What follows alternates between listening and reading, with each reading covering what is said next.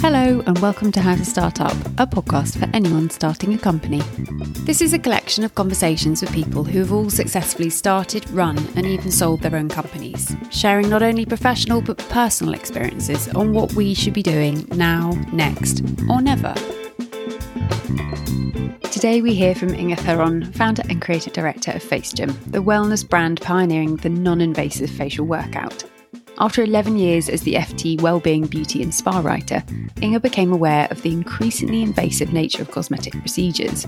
Following extensive research, Inge founded FaceGym to help people age confidently. Having provided over 200,000 workouts at 11 global studios, Inge shares her advice on how to build a brand at pace, what she would go back and do again when it comes to process and structure, and why people and trust are everything when starting a business. Hi, Inge. Thank you so much for your time today on How to Start Up. It's wonderful to have you. I'd love it if you could kick off with a brief introduction as to who you are and a bit about the business that you started. So, my name is Inge Theron, and I'm the founder of FaceGym. FaceGym is the world's first and original face workout. We offer high performance skincare and tools, but we started our life eight years ago in Selfridges with this incredible concept of basically taking your face to the gym. We designed this gym studio and uh, we've been off to the races ever since. But how did you come up with the idea? Where did it first start? I think, like all great ideas, it comes from a real personal passion and a personal need. And so I was sort of, you know, looking at 40 down the barrel, having been writing for the Financial Times as the spa junkie for many years. I had gone through an evolution on this journey where I started very holistically, but near the end of my tenure, I was doing a lot of the newness and the innovation, which was very injectable. And I just realized that actually I was looking worse than before I started. I was aging myself because I was just probably doing too much. Because I was the human petri dish. I was trying all these things for you guys, so you didn't need yeah. to. And then I just realized that actually there is a right time and a right place. And, and I've never been against anything, but I thought there must be a better way there must be a more positive, skin confident way to age. And I use this analogy when you're preparing your summer body you don't go and get a tummy tuck. You'll probably go and get a couple of gym sessions in or maybe reduce some of your sugar. So why? When we're in our 18s or in our 20s, or we're already going for mini facelifts, every injectable under the sun, could we not approach this in a more holistic, slower beauty way? And that's when I decided that, you know, I wanted to treat my face like my body and take my face to the gym. And that's basically how it came about because I was seeing such incredible success from doing hybrid fitness and my body was looking great for my age. It was my face that was just not looking good. And anyway, I reversed that. Now I feel great for 47. And I love the fact it does what it says on the tin. You see the branding FaceGym and you very quickly work out what it's all about. But it's obviously until you experience it, you really realize what it's all about. But what has been the biggest challenge for you in starting Face Gym? So I think to your point, in the beginning, it was such an out there concept, even though it really shouldn't be. Uh, but I realized very quickly that nobody had any idea about the facial muscles on their face. They could recall probably six or seven in their body because, just like you just said, a lot of people have been exercising for years. It's a well trodden path, warm up, cardio sculpting, cool down. That's what you do.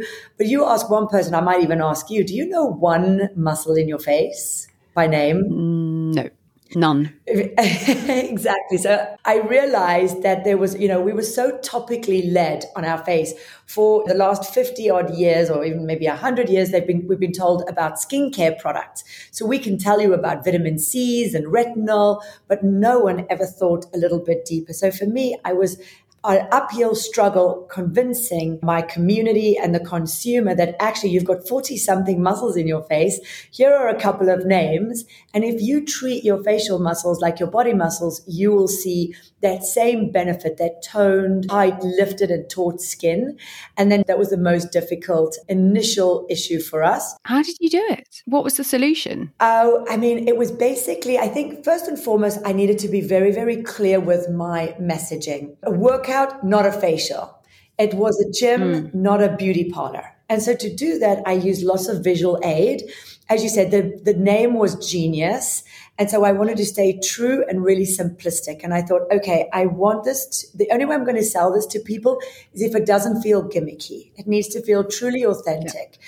So I created these gyms. The first thing I did is I broke the walls down. I was like, we are done with that French facial. We do not need to listen to whale music and sit in a room when actually we should all be coming together I want to hear Wham and ABBA and Whitney Houston, and I want to be fast and I want to be cheaper and I want to be better and I want to combine fitness, beauty, and wellness in one concept.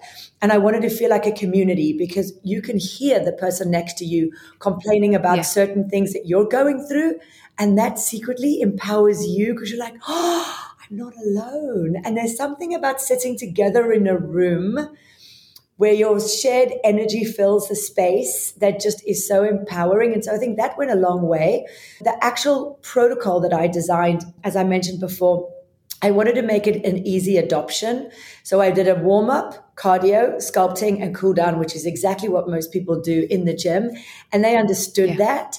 And then, of course, it was results first because that's the ultimate thing. If I was able to show people that they could get instant results in lesser time using some of these incredible technologies that I'd found over my years of working at Financial Times, then we would be successful. And so that, that was really clear and that really helped. And, and it's that clarity of knowing your mission, vision, and then manifesting that through all of your creativity and it being very clear on the expression on all touch points. I think that's that's important when you've got such an out there idea. Well, I was going to say it's something that hasn't been done before. So, how do you reach your future client because they wouldn't know that they needed you yet? Absolutely. Was it social or LinkedIn or networking or PR or marketing? Like, what for you was a really good turnkey moment in that brand awareness? Yeah, I was very fortunate having had a bit of a profile already, but bear in mind, I was undercover for the fa- for the Financial Times, so no one actually knew it was me. Of course, but so I was just called Spa Junkie. So I was fortunate that Selfridges took an interest in this concept very early on, and they were my first backer. In fact, I got a call from them because I'd had a conversation with a friend on the beach in in Tulum the night after I came up with the idea. She told Selfridges they called me to say, "We hear you have a face gym," and I'm like I do. Uh, yes, of course, I do. I do. I do have a face gym, and they're like, "What is it?" I'm like, "It's a it's a gym for the face." And they were like, "Well, if there is a gym for the face, we need to launch it." At that point, I was like. well, I better go create this thing. Wow, as quick as that. I yeah. booked the next ticket back to to London, and I think obviously launching in a place like Selfridges, having that endorsement from such a brand synonymous with breaking trends was a really big moment for me. So, how long from that moment, that conversation in Tulum to launch day was it? Okay, well, there we go. The original sin. That was way too little. That was six months. My goodness. Ideation to launch. And would you advise that for a new founder just to get it done? you know what? I think back at it so often because it proved my concept and we were off to the races. But once that train leaves the station, it's very difficult to reverse engineer your lack of planning and the culture setting and the way you want to work because it's it's you start in chaos. Yeah. It's taken me many, many years and private equity backing to actually stabilize because when I launched, I didn't even think I needed a telephone. I didn't have a manager because I was a creative. We create concepts and then we hand them over to people to operate. Mm-hmm. So all of a sudden, I'm in Selfridges. We work from eight in the morning till 11 p.m. at night. Someone needs to open this thing. And I had no idea what operations really meant. And to this day, I think it's one of the shortfalls or the things that I learned too late is just that great ideas are really only kind of 1%, and then it's pure execution and operation. So if I could start again, I probably would do it all over again because when you do get that moment, you've got a great idea, you've got a big backer, you've got someone that wants to give you a bit of money, then I think you run at it. But then I would have probably paused, set up the business properly with structure, yeah. with office, and then run, I wouldn't have just continued. But Selfridges was super keen to keep us, and we just continued. As if you'd say no. And yeah. also, hindsight's a wonderful thing. Exactly. I think my favorite expression is experience is what you get after you've needed it. Exactly. it's like, ah. and obviously, it is done you no harm either. I think it might have been a bit more stressful, maybe, than it could have been but you know you've built an, such an incredible brand. And with that i feel like the branding is so key to what you're then communicating. Do you have advice for people about how to go about working with people to help them on branding? Like how did you get that so nailed? So when i first started i was pregnant and so everything with girls, so everything was very florally, like it was all woody, New York.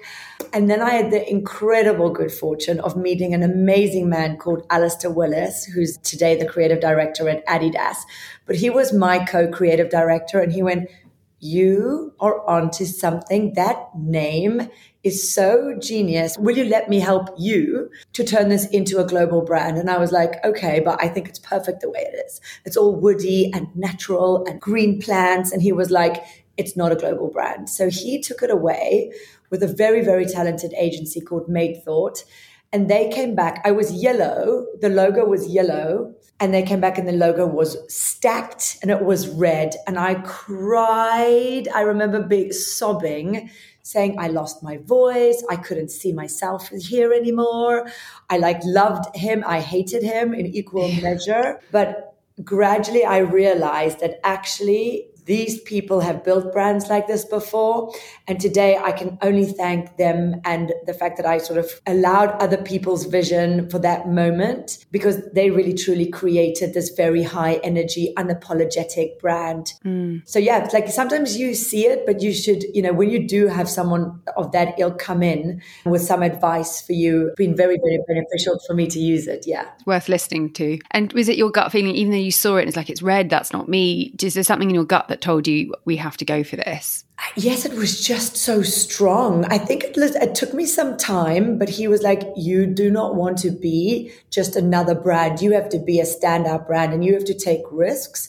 And so in the beginning, as a founder, you want to hold it so close to you. You don't want to share it like your baby. But if yeah. you allow and trust other people and then obviously take risks, you can always fall back but you know, on this occasion, I'm super happy that I didn't because it set the, the, the course for us. My first studio was not nearly as cool. Once you know, I started working with Alasdhair and we he really got the vision i knew i wanted to be very sustainable in my execution so we went to um, chobani yogurt pots and we made all our fixtures out of chobani yogurt pots we took uh, tires, which looked like yoga mats, old recycled tires. So 70% of our stores were made out of post consumer waste.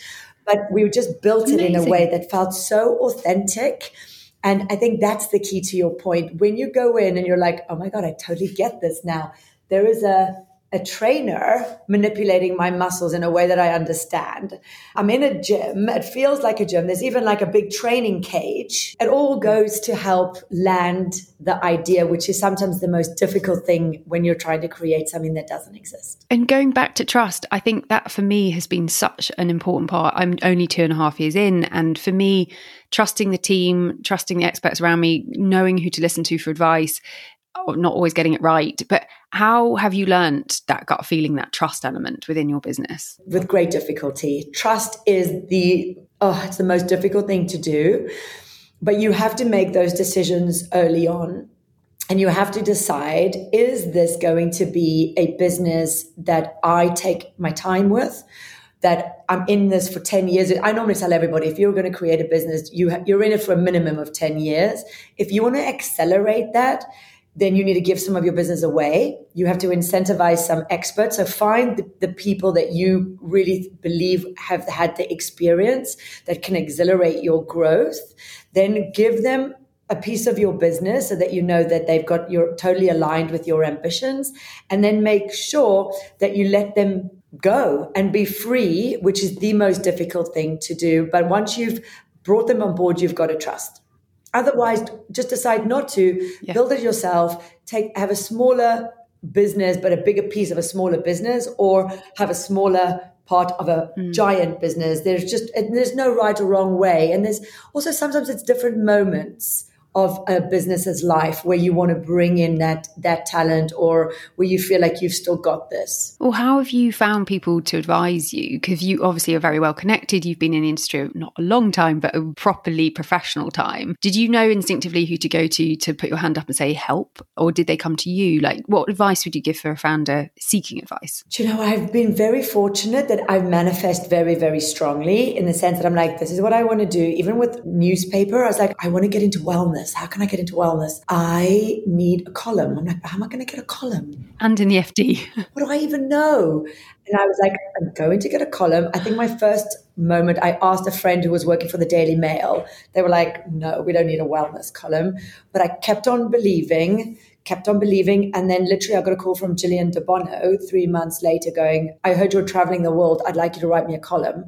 It's literally like that. Then So you set your intention of I recognizing what I want. I set my intention and then I focus on it on it every single day until I make it happen. And I call around and I go on LinkedIn and I ask friends and I go on IG. I mean, even today, I go on Instagram and I'll go, Hi, singer. And nine out of 10 times, no one responds. But I still do that. So if I can do that and I'm sort of seen as like someone who's already established as a success, don't be nervous because sometimes people like me will go right back and go, hey, yes, cool. I'd love to collaborate. This sounds interesting. So you've just got to be quite fearless and you've got to take risks and knock on every door and leave no stone unturned. Yeah. And that obviously takes a lot of time and energy. And it's something that I found sometimes you are going to have a bad day. And I, it dawned on me, I think in my first year, I was like, just because it's a job I've created for myself doesn't mean it's going to be perfect. And how do you protect your energy? How do you protect your enthusiasm? How do you keep inspired? It's one of the most difficult things. Again, I talk about this lifespan of a company. In the beginning, you're so excited. It's difficult, but you're got adrenaline. Slightly deluded as well, I think.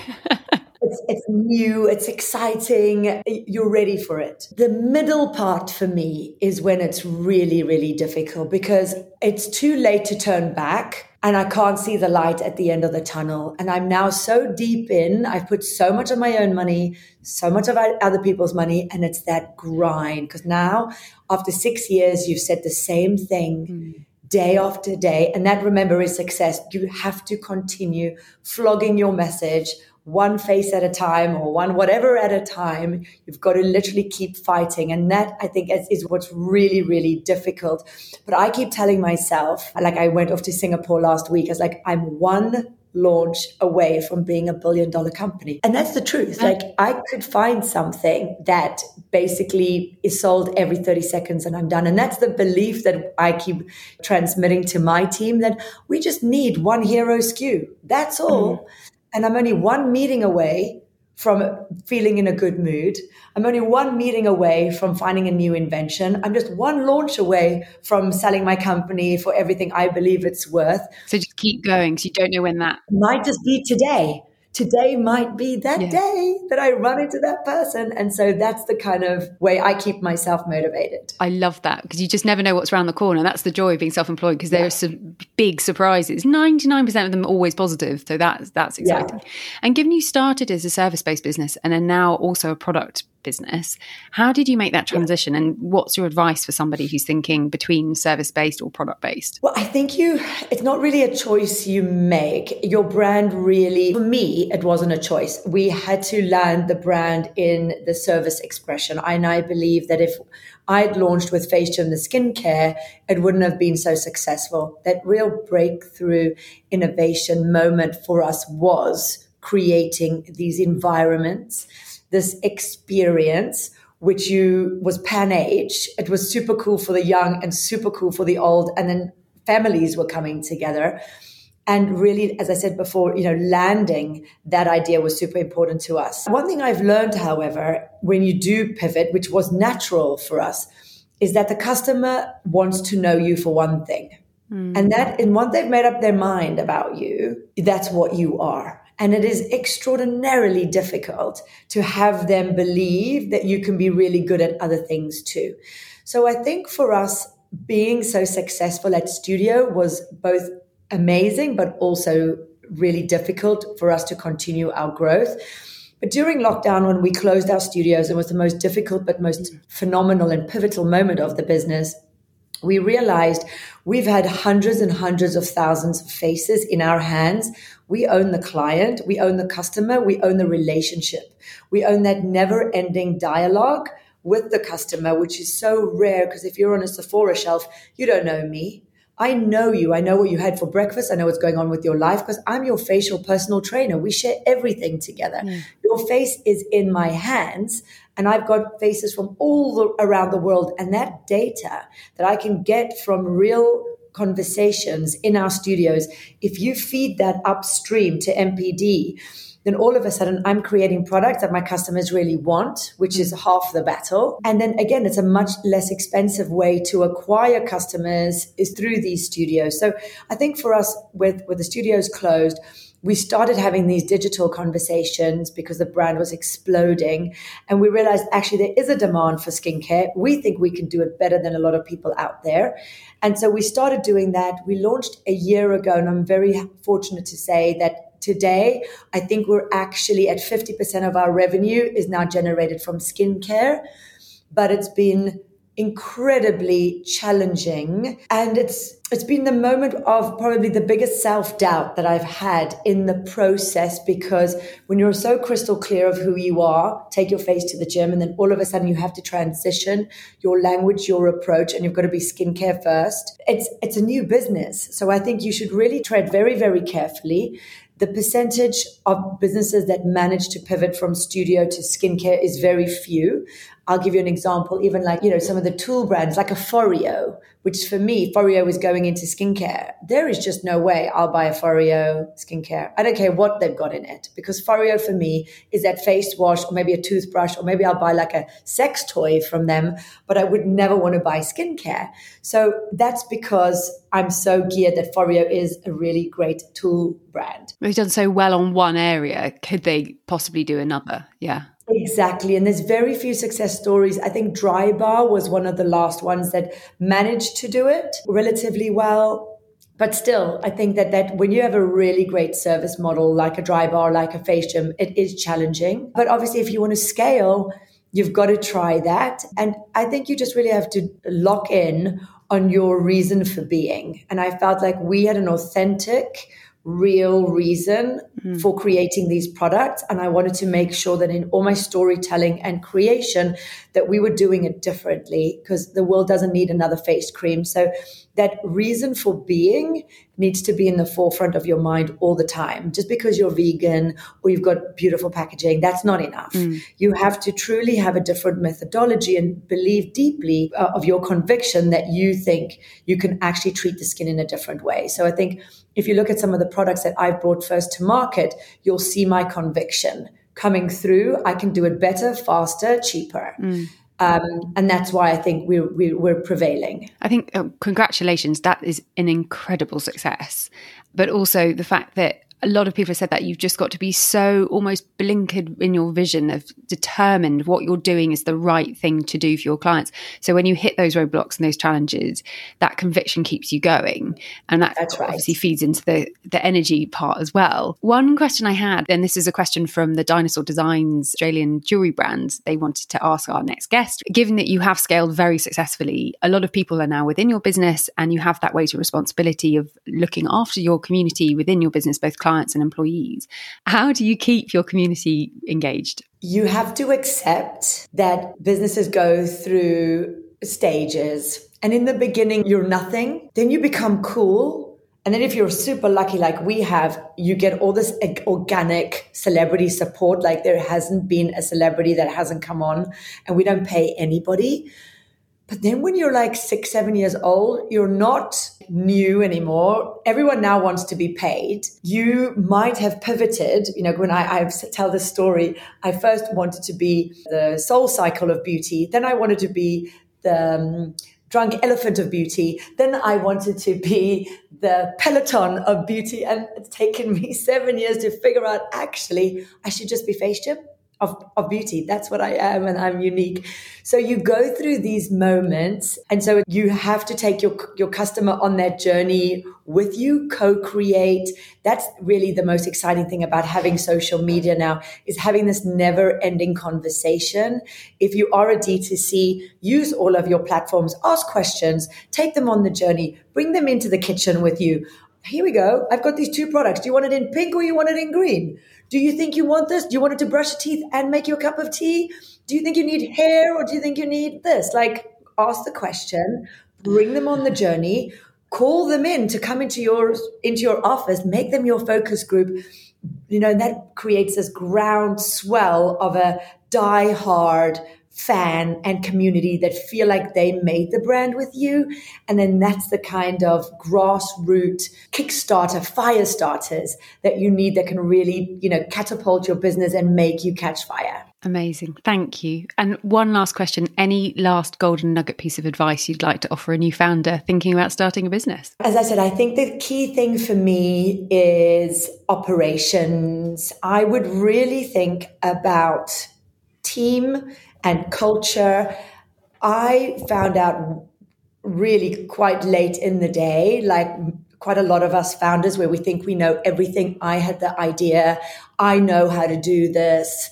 You can do nothing without a great team. Yeah. You are nothing without the people that you inspire. And then when, when you don't inspire them, it won't work. So you have to, from the get go, understand what type of leader you want to be, what culture you want to set, how you're going to deal with the tough times. Put your mission statements on the wall so that when you are feeling an absolute emotional super bitch wreck, that you reminded yourself that when this moment was going to happen, which it will, this is how you were going to handle it because you've set yourself up. You know how to fail. You know when you fail that these are the steps you take. This is the person you speak to. This is how you're going to deal with failure so that you prepare yourself because fundamentally you like i said the, the culture in your business creates the team and you're nothing without a great team. And i learned that really the hard way. Yeah incredible. Thank you so much inge this has been brilliant and oh, so inspiring. And i woke up this morning thinking i should have gone on a run. I should have got up earlier. And then this conversation has just boosted me back into my day. So thank you so much. Great. Remember one conversation away from being in a good mood. Yeah Brilliant. And huge congratulations again. I'm so impressed with everything you've done and you deserve oh, every success. Thank you. If you'd like to contact Inge, you can find all of her details in the show notes along with a recap of the advice that she has shared. Thank you for listening to How to Start Up. I hope these conversations offer you some confidence, encouragement, and reassurance that you're on the right track. If you enjoy this podcast, I'd be so appreciative if you were to rate, review, and subscribe, as it will really help other people starting a company discover it.